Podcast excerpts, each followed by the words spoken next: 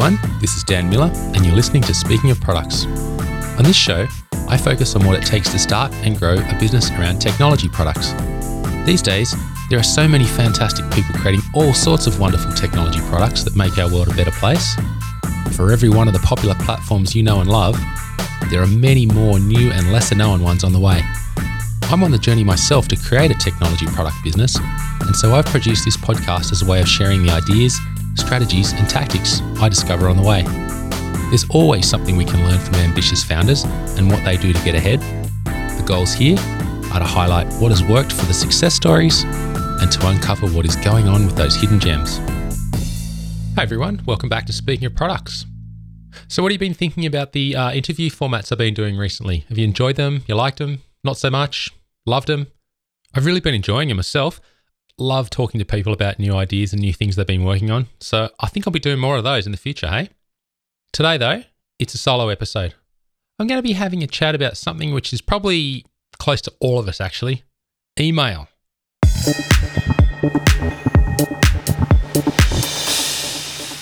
So you're probably sitting there now thinking, what on earth has email got to do with building products? Well, it comes down to this. When you're out there building your products, uninterrupted, focused time is what you want. Whether you've got your hands on the tools and you're actually building, or if you're focused on marketing, uninterrupted, focused time is very, very important to you. Email is the opposite of that. By its very nature, email is an interrupter. Whether it's directly interrupting you with a notification to say, bing, you got mail, or you're sitting there thinking about it in the back of your mind because you've got seven or 800 messages in your inbox and you just don't know what to do with them. Either way, what it's doing is it's taking away your focus from building and working on your product. That is what we're trying to deal with here. So, what's your relationship with email? Do you like it? Do you hate it? Do you spend way too much time on it? Does it distract you? Or are you on top of it? Can you handle it? In one of my recent podcast episodes entitled To Chase the Goals, Remove the Distractions, I mentioned how managing my email was a bit of a distraction for me. One of the approaches I decided to take at the time was to get back to inbox zero. And that's what I'm going to be talking about today. So, what is inbox zero? It's a strategy for managing your email that revolves around regularly cleaning out your email account and trying to keep it as near to empty as possible most of the time. The idea is that you treat your email inbox like an airport transit lounge or a small tourist town or the vegetable crisper in your fridge. In other words, it fills up from time to time, but it regularly gets cleared out. You treat those incoming emails as though they were just passing through and you don't let them build up inside your inbox. At the same time, you also try to limit the amount of email that turns up in the first place. That is, you act like the bouncer at a nightclub and start being picky about who or what you let in. Sorry, mate, not wearing the right shoes, can't come in here today. That sort of thing. So, where did Inbox Zero come from? Most references on the internet attribute Inbox Zero to a gentleman by the name of Merlin Mann. Merlin is a writer, a blogger, and a podcaster who was highly active in the mid to late 2000s uh, Merlin came to prominence with his work on the blog 43 Folders, which focused on the topics of finding the time and attention to do your best creative work. Starting in 2006, Merlin wrote a series of articles about Inbox Zero based on an idea of an email demilitarized zone, or DMZ. In 2007, Merlin gave a Google Tech talk titled Inbox Zero, and in that, he started explaining what the concept was. In 2009, Merlin also proposed a book by the same name, but he shelved it and ultimately it was never published. The general concept, however, goes way back to when people used physical in trays in their offices, you know, olden days before computers. These were actually trays, real physical trays that sat on your desk. And new paperwork would be dropped off by someone else in your business. And that when it was in your in tray, that means you needed to action it. The goal was to get your in tray empty meaning that you had finished your paperwork for the time being and could work on other things. Merlin's philosophy was built on the suggestion that there are five possible actions to take when you receive an email you delete it, you delegate it, you respond to it, you defer it for later, or you do it now.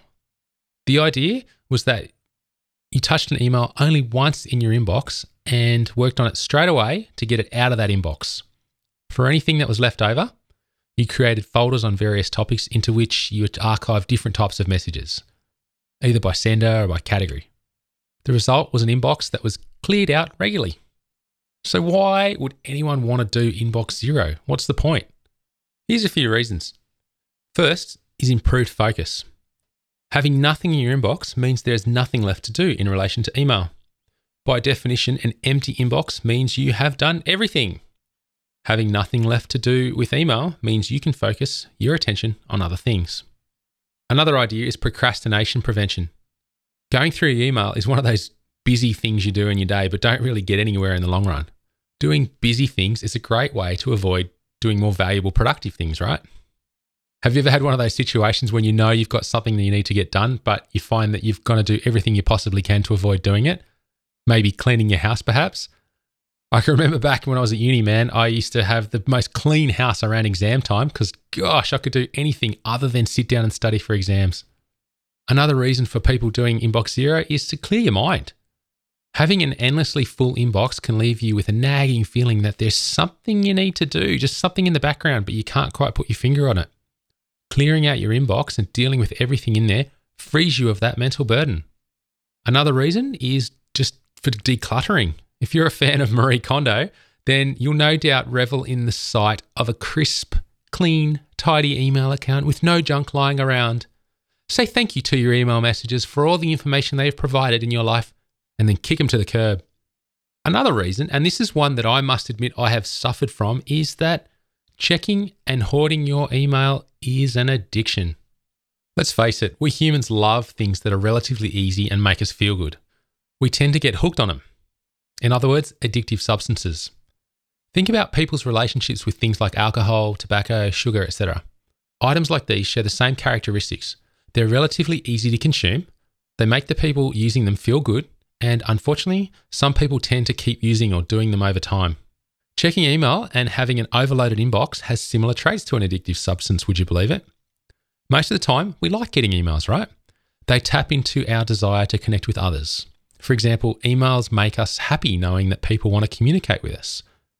Whether they're personal or work related, emails give us a sense of being part of something, be it a community or a job. We spend hours each day going back and forth to our inbox to see if anything new has arrived. We have notifications on our devices that give us the jolt of pleasure every time a message comes in. After you get those emails, it's very easy just to leave them in your inbox. You literally have to do nothing. It feels good knowing that those important messages are stored in there and you can come back to them anytime. But that's where the problem starts, right? You quickly end up with 50 or so emails filling up your inbox. They're important messages. I'll just keep them for later, you think to yourself. Next up, you reach a few hundred in there. Oh, well, you say, no big deal. Then it becomes a few thousand emails. Hmm, think I've got a problem here. You start getting anxious about having too many emails. You worry there might be stuff in there that you might have missed or forgotten about, or that you think you need to do. You worry you might be ignoring people. However, rather than worry too much, you just think, too hard, come back to it later. That's the usual response, right? a couple of years ago, there was an episode of a podcast called Reply All. It's by the folks at the Gimlet Media. And they were having a real good laugh at email and that issue I just described there. And they created this national holiday called Email Debt Forgiveness Day. Go back and check it out. I'll link to it in the show notes. It's pretty funny. So, this cycle of, you know, getting emails in, forgetting about them, just leaving them in your inbox over and over again each day and each month and each year, your inbox is busting at the seams and you know it's a mess but you can't do anything about it and you just don't care. You're hooked. So, what do you think? Is Inbox Zero the treatment? Addiction is a complicated issue in humans, and while there are several treatments available, it's safe to say no one option works for all people all of the time. The same can be said for Inbox Zero.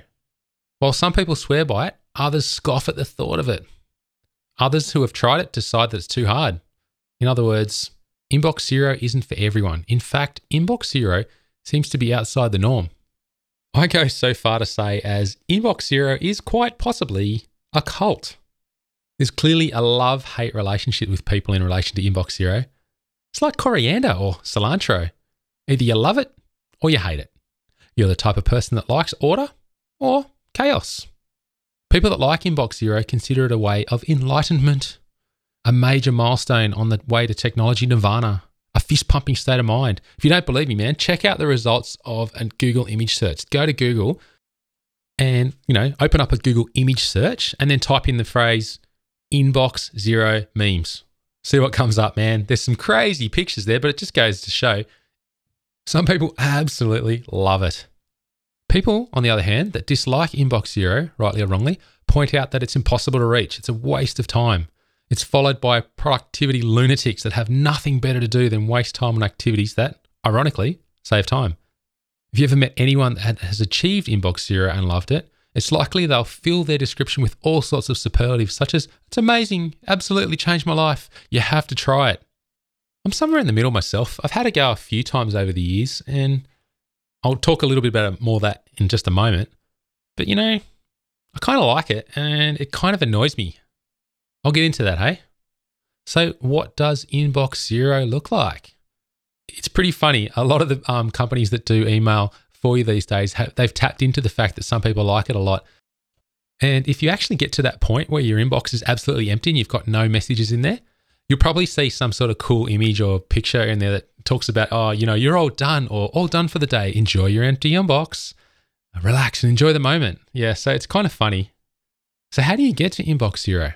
Well, make no mistake, if you are like most people and have a ton of messages in your inbox, getting to inbox zero is no easy task. You can do it the easy way or the hard way, but both of them will have an impact on you.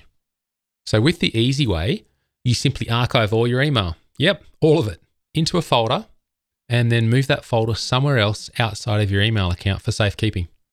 The reason this approach has an impact on you is it's pretty easy to do, but it brings with it the guilt of basically giving up and ignoring every single message that was in there. Whether you've read it or not, actioned it or not, saved it for later for a specific reason, a few clicks and voila, they're all gone. The hard way involves going through every single email and, yes, one by one, all of them, and doing something to get it out of your email account. That something could be deleting it, exporting it to your own preferred file system or archive, copying the contents into an electronic notebook of some sort, or moving it into a task tracking system to work on later. This can take forever to do, but the end result is that you've got peace of mind that everything has been taken care of and that you've got nothing left to worry about. I first thought about the concept of a clean email account around the mid 2000s, around the same time that I was reading various personal productivity blogs such as Getting Things Done, 43 Folders, Lifehacker, David Seah Back then, I would create little folders to move emails into depending on the most relevant category they seemed to fit. The problem with this is that it didn't really fix the problem of email bloat.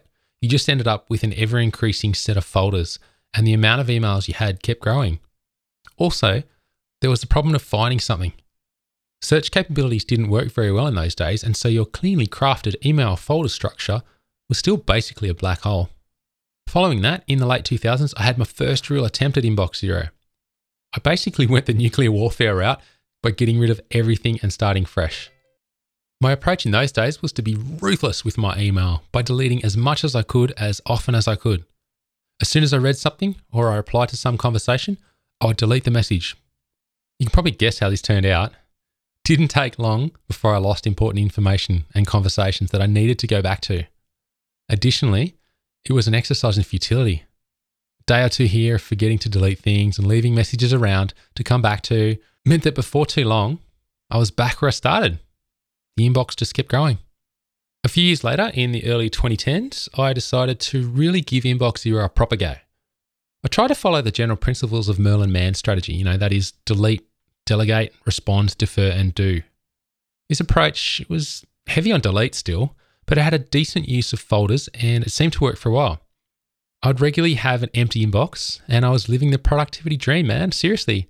But the dream ended within months yet again. It was the usual story. You know, busy day here and there meant I left a few messages in the inbox. The messages just kept building up. I've concluded that inbox zero is similar to someone quitting cigarettes. You know, you give it a go, and then you have a moment of weakness and let one of the messages stay around. Before you know it, another one, and then another one, and you're back at 24 a day. One of the issues I decided that contributed to me failing to stick at inbox zero was the method I was using to archive emails into folders Having to decide which folder to send my emails to in order to get them out of the inbox required too much thought all the time. As we mentioned before, we humans tend to stick at things that are easy and procrastinate away from things that require effort. And here was a prime example.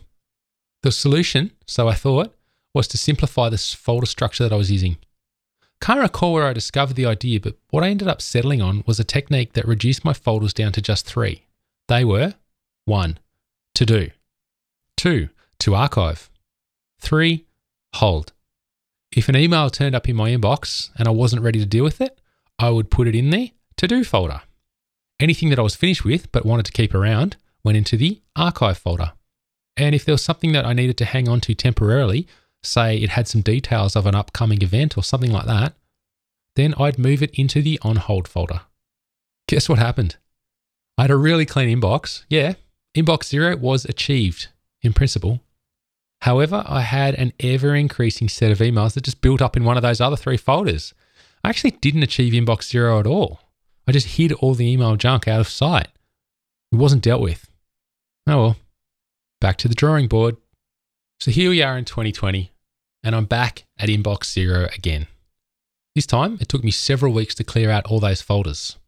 Right now, as I write this, I'm looking at a grand total of 13 emails in my account. The inbox is empty, and the rest are on hold waiting for action to be taken by others before I can delete them. The approach I'm taking this time is a combination of two folders. The first one is called Hold, and the other one is called To Archive. So I've trimmed it down. What's helped me this time though is I'm using an external task tracking system. I use a product called Trello to take care of the things I need to work on each day. It's really cool. It's pretty simple. You just drop tasks in there and have a bunch of columns, one after the other. And then you drag things from left to right through your workflow, whatever makes sense to you. And when they get all the way to the right, they're done. So here's how this new system's working for me at the moment. When I check my emails, I basically action each one of them on the spot if I can. Anything I need to store long term gets put in the to archive folder. And so far, I've been pretty good at clearing this out every few days. I continue to use the on hold folder in the same way as before. And for emails that need me to do something which I'm not ready to focus on, I send them over to Trello, which I then use to take over the duty of tracking each unfinished piece of work. I'll talk about how I use Trello in another episode, I think. So, right now, Inbox Zero is working for me. Each day, I've been able to limit my email processing down to mornings and afternoons, and I'm pretty happy knowing that there is nothing nagging away at me in a gigantic pile of message chaos. Being at Inbox Zero has, once again, definitely freed me up to focus on the other things that I need to, and I'm thankful for that. I've been able to reduce down the amount of time I spend in email each day. Like I said before, Inbox Zero isn't for everyone. However, if you're the type of person that thinks you would benefit from a bit more order in your life and a bit more freedom to actually focus on building your products, I'd encourage you to give Inbox Zero a go. It's quite possible that you'll end up reverting back to your old ways just like I did several times. But each time you give it a go, you'll definitely end up with a nice productivity boost as a result.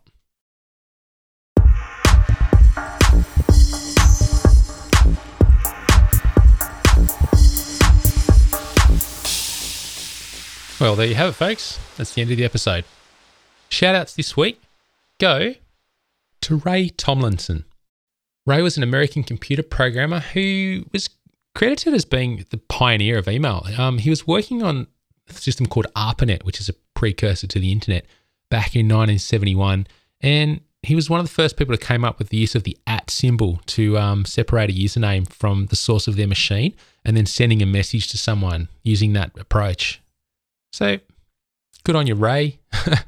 Love it or loathe it, we've got the system that gets messages to each other, and we're thankful for that.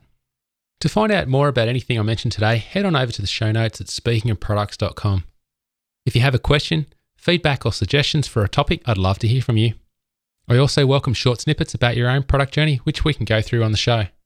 You can reach me via Twitter at Speak of Products or Mr. Dan Miller.